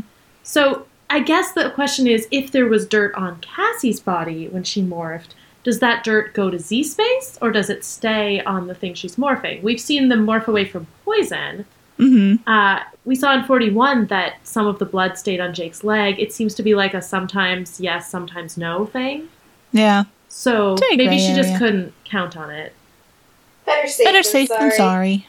Jinx. You owe me a soda. Should go buy her a soda now. but stay six feet away. Yeah. I'll drive. sanitize it and then toss it. It might have to be a tab. Yeah, you know, you just put it on Gray's tab. I have a non Cassie thing. Do Okay. people want to? Is there more Cassie stuff? I mean, probably, but what's your non Cassie? Okay, so can we talk about the the mission that they're on at the beginning? Oh, so yeah. one thing I actually love, Cassie screws it up. uh, Not to be too mean to Cassie, but like they're on a mission and Jake is like, "Okay, no, mission over. Like, let's abort." Right? Like, Yeah. which we don't usually see. We get like the in medias res. Animorphs are doing a mission, and then Jake's like, "Actually, not worth it. Whatever. Let the Yeerks have this one. They can bolt the bug mhm. fighter." Like, this is them being aggressive to try and let the government learn about aliens, right? And Yeah. they're like, okay, whatever, it's not worth the risk anymore. We're going to abort. So I think that's super fascinating. But this whole thing where they're like, one, maybe it would be good if the government knew about aliens, but two, this like the Marines have this like bug fighter thing. So like, what do they think is going on? And then it's ambiguous at the end what actually happens to the I Marines so and the bug fighter. So like, passage. is this something that comes up later that I don't remember, or is this like, is it just like another dangling thread? Like, I'm really curious what the, I don't know, if It's you guys also- made anything of that. It's weird that they want the government to know about aliens. They have an alien they could show to the government. it's not like they're scrounging for evidence. So I, I'm a little confused by that. I was also very confused by this thing where Jake, I think, is saying the Marines dropped the armored truck guys off in the parking lot of some roadside tourist attraction. World's biggest ball of gum wrappers, Rachel. And nobody's seen the Marines or the truck since. Jake sighed. So I guess that one was a tie. Na- NASA doesn't have the chunk of bug fighter, but neither do the Yeerks. Is he implying that the Animorphs destroyed them? Like, there's no way that's what he's implying. But like, what else is he saying? I think he's saying two Marines stole a piece of the bug fighter and are hiding in the mountains. What? That's what I think he's saying. I don't understand it though. Amazing. Why? Yeah. So it- they just ran off with it because they were so traumatized. Yeah, because by the the fact- Marines are definitely known for getting traumatized by shootouts. Like, is I one mean, of they them probably are. is but one of them secretly Visser one? Like, what is? like, I don't understand how Visser it's a tie. Five is here. It's Visser five. Yeah, it's Visser five. yeah, I, I have no idea what happened there. Did the cheese I mean- steal them? I wouldn't be surprised if there was like a marine related subplot that comes up in a couple of books that I just don't remember. Where it's like, oh, remember, like the same with the anti-morphing ray, they had a couple Mhm. of books in a row, right? Yeah. So maybe it's a continuity thing I don't remember, but it's a really weird, ambiguous note to end on. Mhm. Yeah, it was also like I was a little bit disoriented by the beginning. It didn't like usually they try to orient you really quickly, and I feel like the books have been doing less of that. Like we were about a quarter of the way through before she was like, "Oh yeah, and uh, my name is Cassie," but you probably knew that. I did flag that. And I mean, it was kind of fun to be in the middle of the action, but it was also like we've seen a lot actually, and this is probably like the war is getting serious. Uh, not that it hasn't always been serious, but like we've seen a lot of like opening intense battles instead of opening capers. Mhm. I guess Tobias's was a little more caperish. The rest of the book was really dark. Um, but in Megamorphs 4 and in 41 and in 42 even, which was such a light book, but they're like destroying portable Kandronas, which would be a huge problem. And now they're in this like shootout in the airport. Like it's not, you know, it's not the, uh, oh no, some muggers in an alley unrelated to the Yeerks kind of opening caper type stuff. Yeah. They're escalating. Hey, you mentioned the Chee at one point. Can I talk about, or can we talk about how unhelpful the Chee are? Oh please! like- it's my favorite thing to talk Yeah. about. Let's do it. Because, like, okay, so you have this piece of fi- of metal that might be from a bug fighter, and you need to see like if it is or if it isn't, or you know, get it away from them or not. I don't know, but that seems like very much an infiltration sort of thing. That'd be great for you know the Chee who have holograms to just like waltz on up and like take a look when nobody's looking, rather than like so a battle scenario. And it was like, oh, Yeah, the Chee told us about it, and then just let us, you know, handle it as they do. Just hologram it so that it looks invisible. They'll Yeah. be like, "Oh, the Andalite Bandit stole it," and then after they leave, you can just take it. I still love the idea that like the Chee are always calling like Jake with like suggestions and and Jake's always like, oh, she just keep calling. It's just so annoying. They keep wanting to do all this stuff. And And then the they were like, "Oh, I guess we'll be bad helpful decisions. at the end and go rescue Cassie and save her." And I was like, "Oh, now now you want to do something? You'll stow away on a blade ship and travel around the world to go so save cool. Cassie, but you won't like, Lord, I sewed Go to an airport? Ship. yeah." I mean, that was very smart. I was like, "Why couldn't you do that earlier?" you know, at the airport.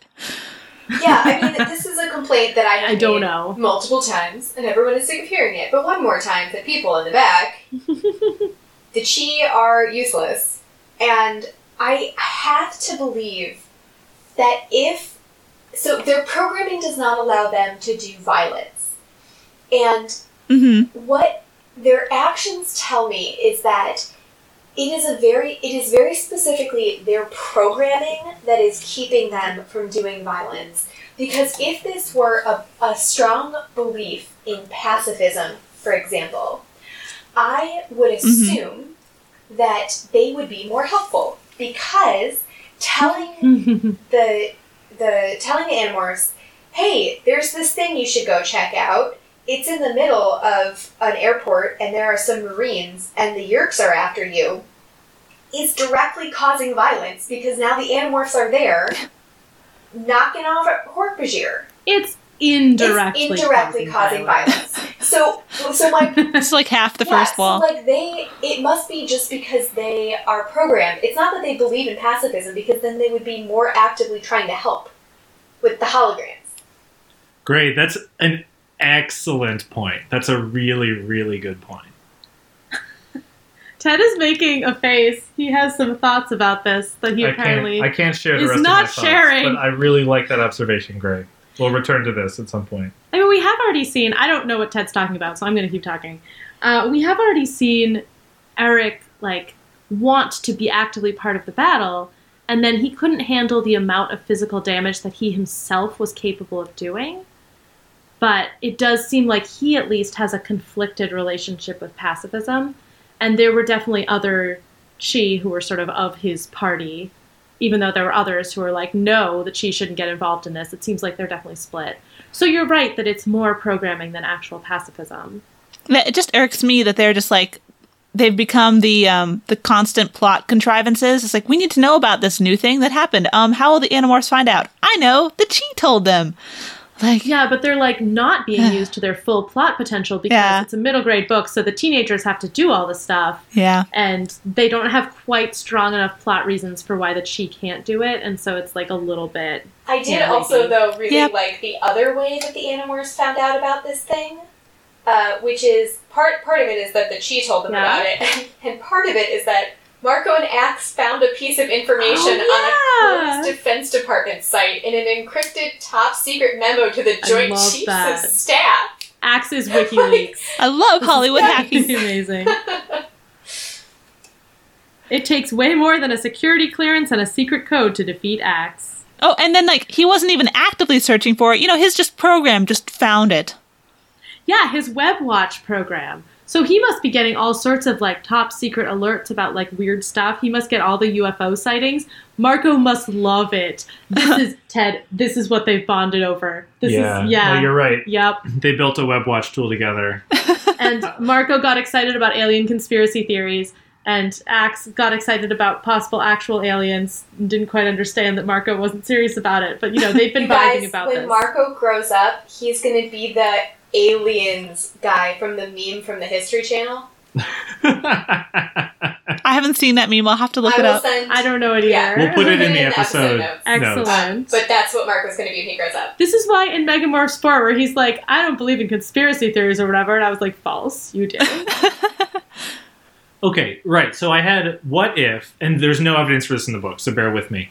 What if the Chi are actually helping a lot, and part of the reason why the Yeerks seem so incompetent is there's actually a long campaign of pacifistic Chee sabotage that is I like going that on theory. Amazing. to undermine Visser 3, but of course they can't do everything because their programming binds them. Uh-huh. So their their resources are really thin. I so wanna whenever read the, the Chee animorphs Chronicles. whenever the animorphs get in trouble and the, The chee have to fill Chronicles. in, that's actually hurting the war effort a lot because it's not like the chee are just hanging out with their dogs all day. They're Uh-huh, doing surveillance and sabotage.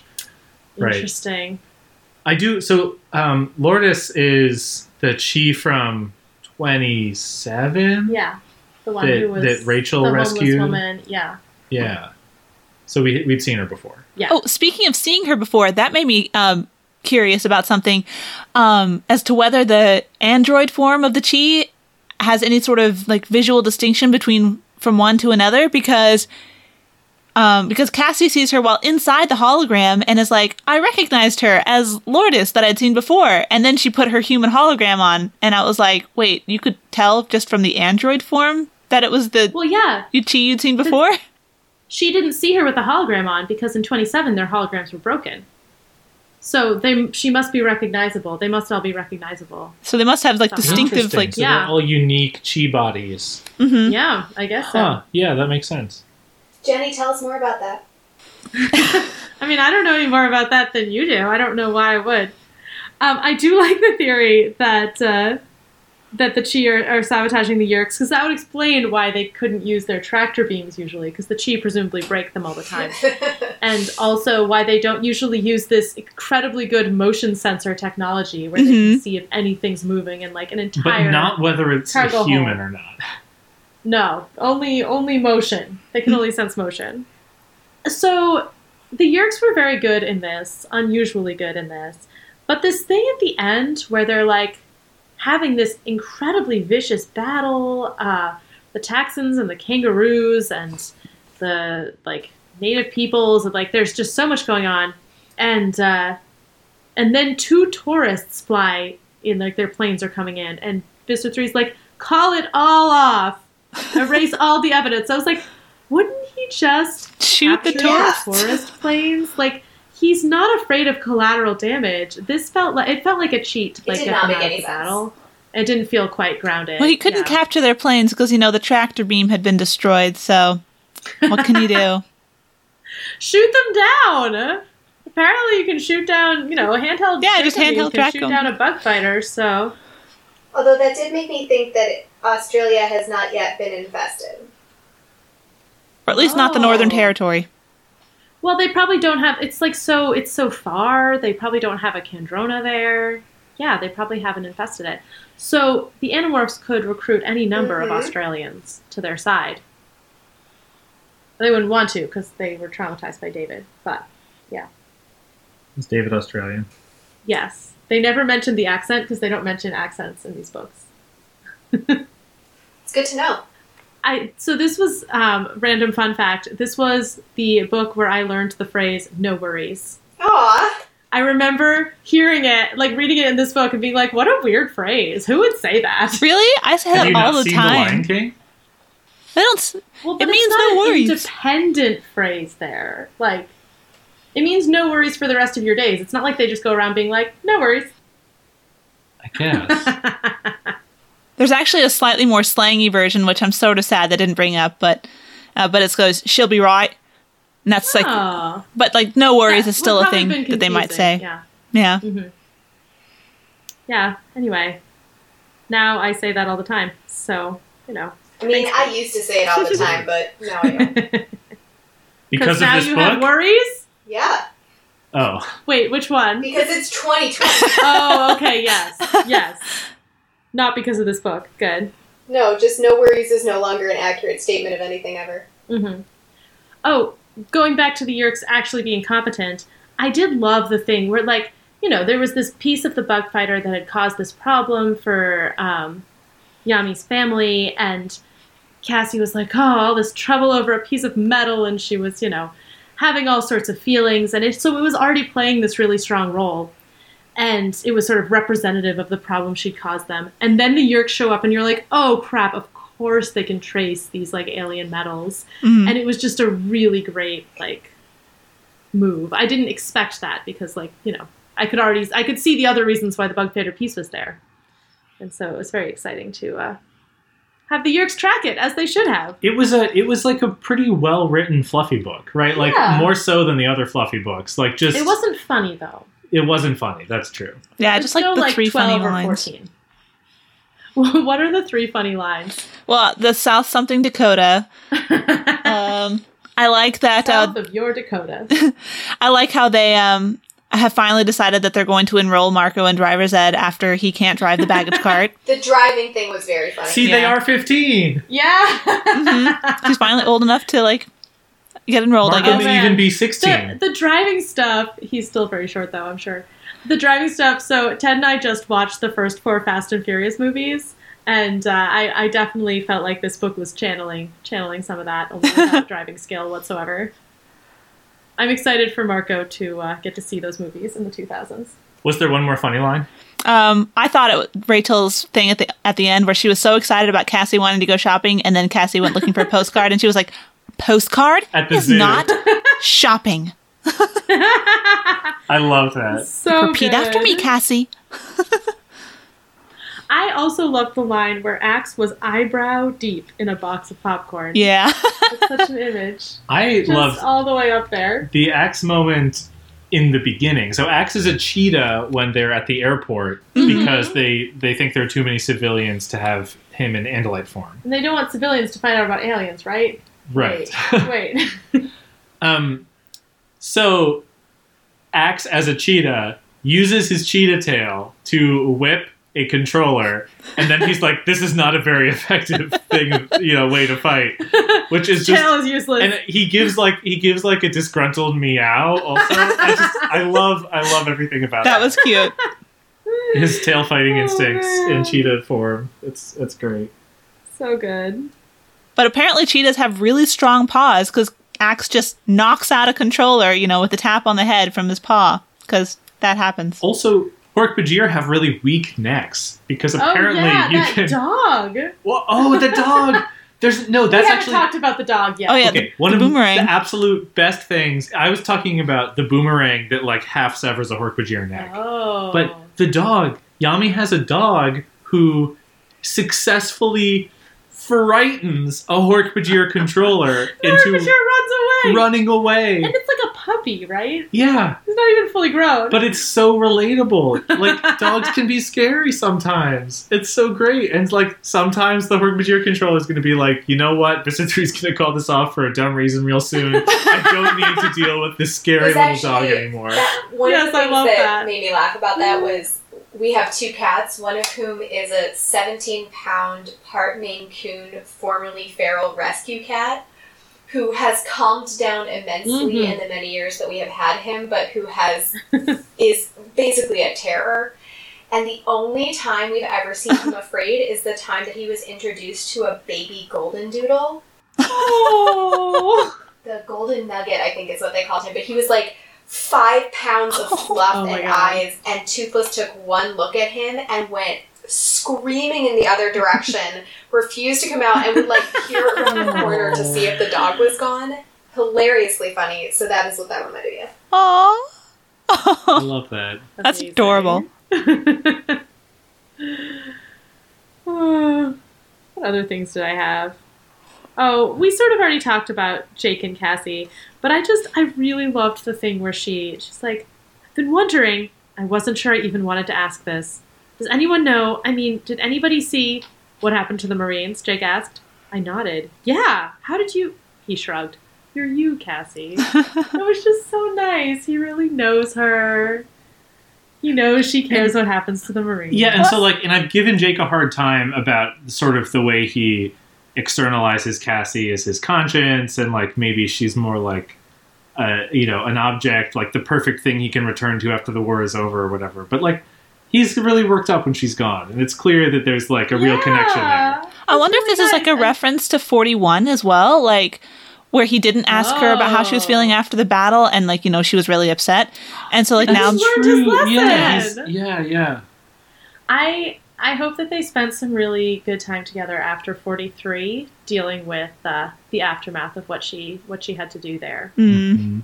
I hope I hope he helped her process that. Well, this is yeah. This is the last thing that I want to say. That's like I don't know, other than like funny stuff that we're going to get to. But I, it's really dawned on me in the course of this conversation that I feel like 43 and 44 are really kicking off a like an arc for Cassie. Like I feel like this is on. well, I don't I don't want to really say Okay. I don't really want to say more, but I feel like I feel like she kind of stagnated for a while in the middle of the series. But I feel like this is mm-hmm. kind of like a a restatement of her identity and Yeah, the how she's 30s come were weak for her. yeah. Yeah. but like but like the decision in the last book where she's like this isn't okay and here where she's kind of like I'm the risk taker, I'm like the person who, you know, I'm willing to go against the group sometimes, but like But she's still doubting herself. but you, all, with all right like things. it Yeah. feels like it's like turning a new page and i think I, like there are i think there are a couple of things that in retrospect tie back to these books more like i thought Yeah, I, thought think I know like, what you're talking 30s about. the late 30s early 40s I, I thought were like almost totally disposable but i feel Yeah. like you know this is like this is like an arc for cassie's that started. Yeah. like Mhm. and and maybe i'll be wrong but i think we'll be able to talk about it more Yeah. Mhm. going forward Oh, I do kind of want to call the books out for like they're they're doing a good job showing the the necessary inconsistency of Cassie's moral decisions. Like she doesn't want to shoot the woman on the plane, and then she does have to shoot the bug fighter because there's no other way to to survive, and she you know she's trying not to, she's like trying any method she can to like not have to make these difficult decisions but sometimes she has to and she has to like figure out how to live with mm-hmm. that. I did feel like it was a little bit of a cheat that like oh the human woman she figures out a way not to have to kill but like the mm-hmm. aliens oh she has to kill them. Like i feel like we've seen that as a pattern where like human life is valued more than these alien lives even though like even though we've seen like these aliens have been very humanized for lack of a better word and and i feel like part of it is like very understandable on like the part of the kids like they would value humans more because they are humans and um, but i feel like another part of it is just like okay well we don't want to show them killing humans in the book we'll show them killing these aliens and it's a little Yeah. bit like Yeah. middle grade violence like allows I mean, for I do more think that um, that the the narrative does that, but Cassie um, doesn't. So there's actually there was a great moment that I really appreciated where she, when she's uh, she's just left the the plane and is hiding as a flea in the desert, and she is remembering the two Hork-Bajir who f- died falling out of the the ca- cargo hold. Um, and she says they didn't deserve it. Um, Hork-Bajir look like death on two legs, but they're a simple species, innocent and trusting. Um, they're vegetarians, gentle, nature-loving vegetarians, and I'd killed four of them in less than a day. And like two of them were on accident, but two of them weren't. And she really does think about, you know, how meaning to kill them for her is different than killing them in battle or killing them by accident. Yeah. Though I still feel like that description of them is still a little bit. I mean, it's very othering and it's a little condescending. Like it, it's clear she values them, but it doesn't feel like they're. It's rising to the level of like I killed two like Fair enough. humans. Like I don't know. Maybe I maybe I'm just being hard No. on her. I think no. There's uh, there's definitely something to I want to add to both of your points. So like the the thing I was thinking uh, when I was recounting the books that this calls back to, right? She shared a brain with a Hork-Bajir and been to the Hork-Bajir Yeah. homeworld, right? And like I guess that book was kind of forgettable in the scope of the series, but like yeah, she should definitely have more empathy. Yeah. Right. She should have more immediate horror, like for the two Yeah, that yeah, are yeah. sucked out of the plane. Right, right, Yeah. right, right. But I also think that it is more so like I I think it would be super interesting if instead of a gym teacher, you had a very articulate and cunning Hork-Bajir Yeah. standing at the front of the plane, and then have Cassie hesitate to kill. Like I have a choice to kill this Mhm. one or not. Right, like That would have been better. But- That would have been cool. the way the narrative is set up is like there's always a human controller leading the Hork-Bajir, leading the Taxxons, Mm. and there's this like hierarchy of roles. And Which like is that's the part where like the narrative kind of cheats by it's like, well, of course when you get to the boss it's going to be a human. Like Yeah. I think that's where it's like it kind of the fails. Council of Thirteen doesn't have any humans on it. It's all Hork-Bajir and like a couple of Taxxons, and Oh yeah. so like you'd think that Hork-Bajir would be considered Yes. superior in a lot of ways. It's a good point. Yeah, but yeah, yeah. I was gonna say yeah, Right. but but there's no but. no, just, only yeah. Tobias and Ax had Taxxon morphs, and it's not like that really made them empathize that much, right? So like, I, d- I totally buy Yeah. that Cassie's like whatever. I blew up a Taxxon. Like I still feel like the Animorphs are like, yes, it- yeah. and even myself, like I understand. I have a I I I still think about Arbron Poor sometimes Arbron. back in the Andalite Aw, Chronicles, and you know like. There was some great Taxxon angst in that book, but they're just like they're so gross. They're so gross and awful. Yeah, I also thought the different levels of like empathy was interesting. Like she wouldn't kill the human. She felt really bad for accidentally killing the Hork-Bajir, and then she was like, "Okay, it's me or the Taxxon," pew, and just blows him out of the sky. yeah, pretty much. Or like if it had been a human pilot that she had to shoot Mm-hmm. in the face, that also would have been interesting. But it like the narratively, Mm, it's a yeah. Taxxon pilot because they do the subtle work. Our favorite meaningless phrase. I love that phrase. Oh man, Nineties moments. What are we? '90s slash '80s moments. Oh God, yeah. Thank you for correcting me. Um, the Blair Muppet That's the Project best one. is Mhm. just that was '99. Apparently, was the I think Blair that is the Project. best one of all time. It's I, I don't know about of all time. We've had some good ones, but Jenny, I just almost said no. The best one was the Brandy Cinderella reference. But that was canon. You're It totally was. was. It was voted upon and everything. yep, yep, totally. yeah, was. where did Ax get that cheetah morph? That was so confusing that they didn't explain that. oh man. Um, we had uh, speaking of Marco's driving. Uh, if I got out of here alive, I'd never again give Marco a hard time about his driving. he was Jeff Gordon Yep. compared to me. Cassie just Cassie doesn't know who. Jeff Gordon is. I, I think that's inconsistent. Actually, no, that's that. Yeah, I I didn't know, so she would not know. And I did love this. I'm not sure this is like specifically a 90s reference, but it's such a good image and it has some, you know, references of the time. I rolled the sleeping bag out on the floor of my little fort, put on my Mr. Rogers cardigan, and laid out my feast prune juice, half a roll of breath mints, and an entire unopened box of slim fast bars. hmm Just what a picture. What a camp she's at. Yeah, one thing that stood out to me is like it's not being necessarily a 90s reference, but kind of very much a 90s sort of, I don't know, mentality is like how there's this whole shootout on the tarmac and uh-huh. like the the Marines actually wait for the bad guys to shoot first, you know, rather than just being like you have a gun, bam. And then not only that, but then a commercial flight is allowed to take off after the shootout on the tarmac and just, you know, go on its merry way to Sydney without being shut down for like 4 hours. Oh. Yeah, Yeah. at one Yeah. point she talks about how there are people trying to keep the commercial airlines from bumping in, or from the commuter planes from bumping into the 747s, and I was like, I'm sorry, the people on the ground are doing that. I was yeah, I was a little That seems confused. bad. oh man. Um, I have a question for Ted. Hey Ted, oh how did it feel when Cassie described amongst the things that are many that are horrible, like getting to school and finding out you left your homework on the bus, or your boyfriend dumping you? Uh, one option is your socks don't match. Yeah, I was I, I'm curious about that. that. she cares about that. Actually, Seemed yeah. unlikely that she would. I, I right. Maybe she has a little bit of like you know, um, like compulsive tendencies or something. Ooh, yeah. My socks currently don't match, and I no, feel they're great really about it. they're really great. They're very colorful. Maybe Cassie's socks match because like she just buys all the same like plain ba- black pair or something. Then why is Oh, this a she horror only for her? Because it means She's she has like someone else's socks, like her parents' socks or something. disturbing. I, I think that she's just trying to be she's she's trying to come up with generic examples that would appeal to like a normal person, and then this is just Oh, a yeah. misfire She's because like, actually oh, no one cares care about. about clothing, right? Okay, right, this right, is right. one. Cassie thinks it's like it's like next level. She thinks that you should care about your socks matching, even though she doesn't.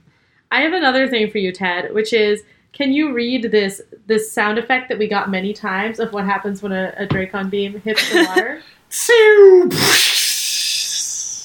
Amazing. Sorry, that's Thank what it you. sounds like. What it says is "Tsew baloosh."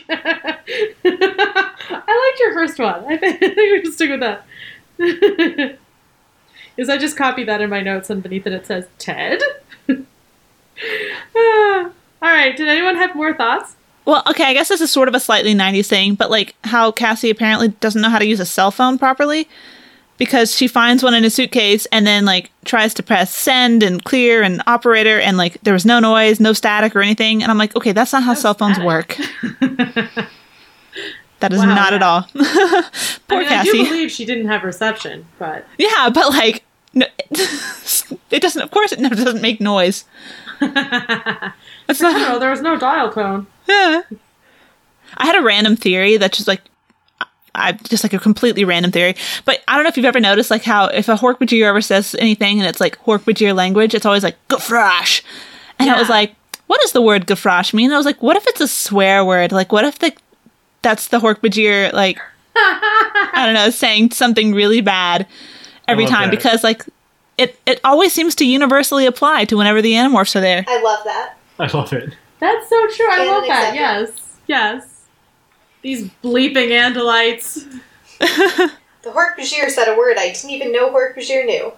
Uh, No, I did have one other thing I wanted to mention. Um, uh, something I've noticed that ever since it pops up, ever since you guys um, discussed it back in book 17 about like the whole um, use of the word nuts as like a oh yeah.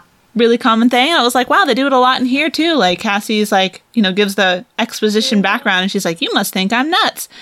And then the Marine's like, I'm hearing a talking bird. That must be totally nuts. And I'm like, what Marine says totally nuts?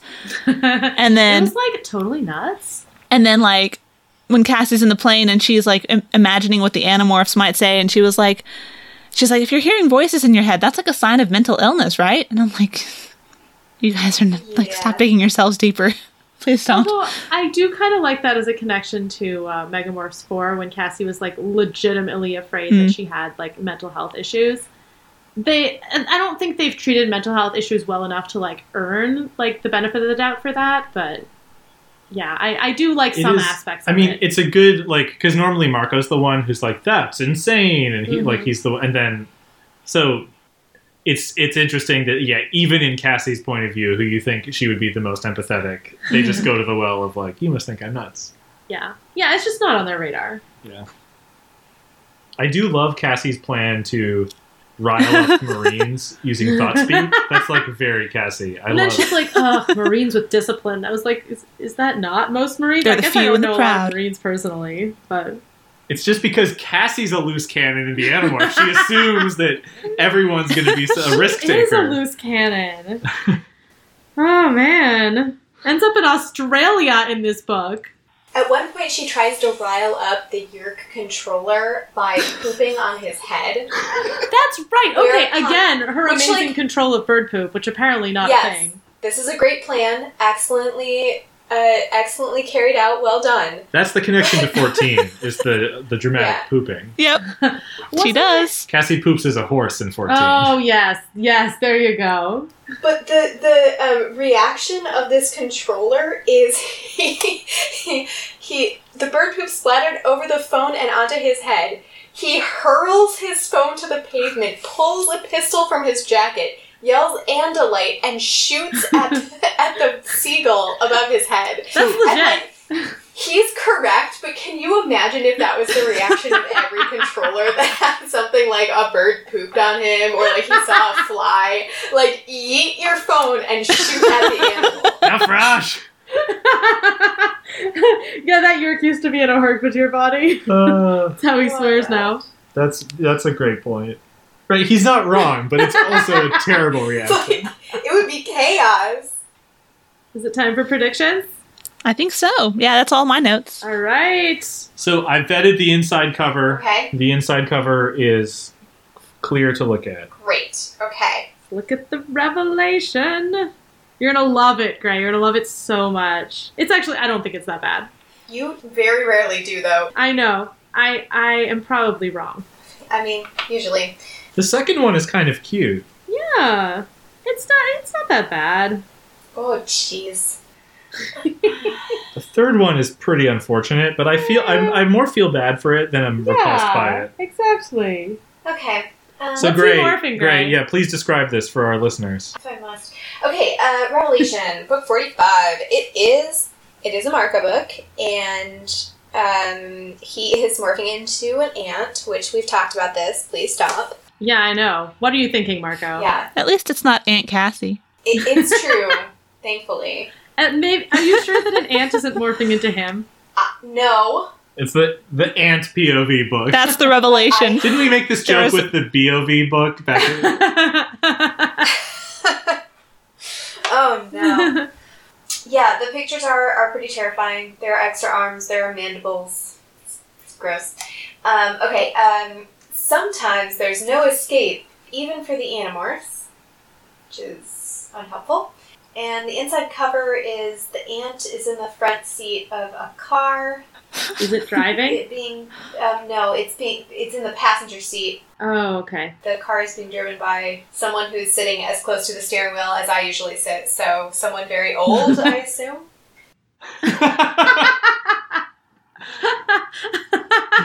Great. You're not very old. Hmm. Okay. uh, I am trying to remember if I had any predictions for the next Marco book, and I can't remember, so I'm just gonna go for it. Oh no. Uh, okay. Um, it, it's a it, it's a Marco book, and it's gonna be his mom comes back, and the revelation is he has to reveal to his dad that his mom is still alive. Ooh, I like. Ooh, I love it. That's amazing. What a great prediction. Yeah, that's fascinating. But like, and How then does his dad take it? And it, uh, his dad uh, freaks out about it, obviously, because he's now, you know, a bigamist. Um, but it's maybe it's like a it's like a passing like he, his dad finds out that the mom is still alive by like seeing her in the distance or something. Like he he, he I don't oh, so he's not sure. like he's not sure. Um, he's just haunted by doubt now. right. Um, it's not great for his Okay, dad. so Marco doesn't have to be like mom's alive and also possessed by an evil Yeah, ghost. because I don't think we're gonna tell the dad and Nora about the the Yeerks. Uh, so it doesn't seem like it's like a Marco reveals it. Um, and then his Mm, mom is back because she is once more in a fight with Visser Three, but this time she's gonna actually get captured and by Visser Three instead of by the Council. And Oh, yeah. there is a line in this book about how um, the Yeerks are, you know, s- stealthy takeover instead of a full out fight, and Visser 3 is going to try and um, make her watch him move it into all out battle. Ooh. you think it's going to go into all out battle in this book?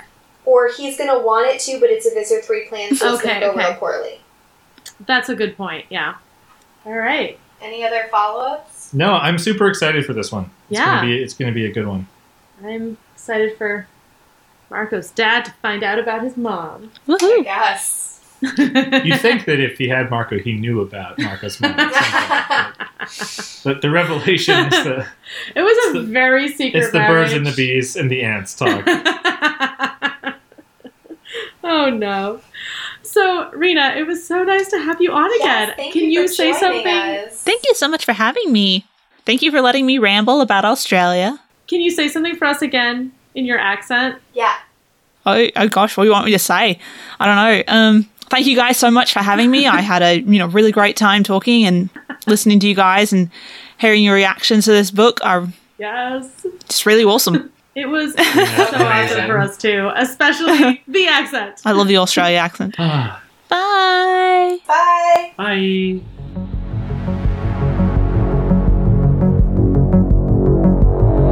If you want to find us, we are at animorphology.com and at animorphology on Twitter. Subscribe on Apple iTunes, Spotify, Stitcher, or wherever you're listening to this podcast. And don't forget to rate us, review us, and recommend us to your friends.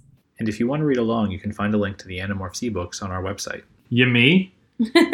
Like Demi Moore? Yummy more.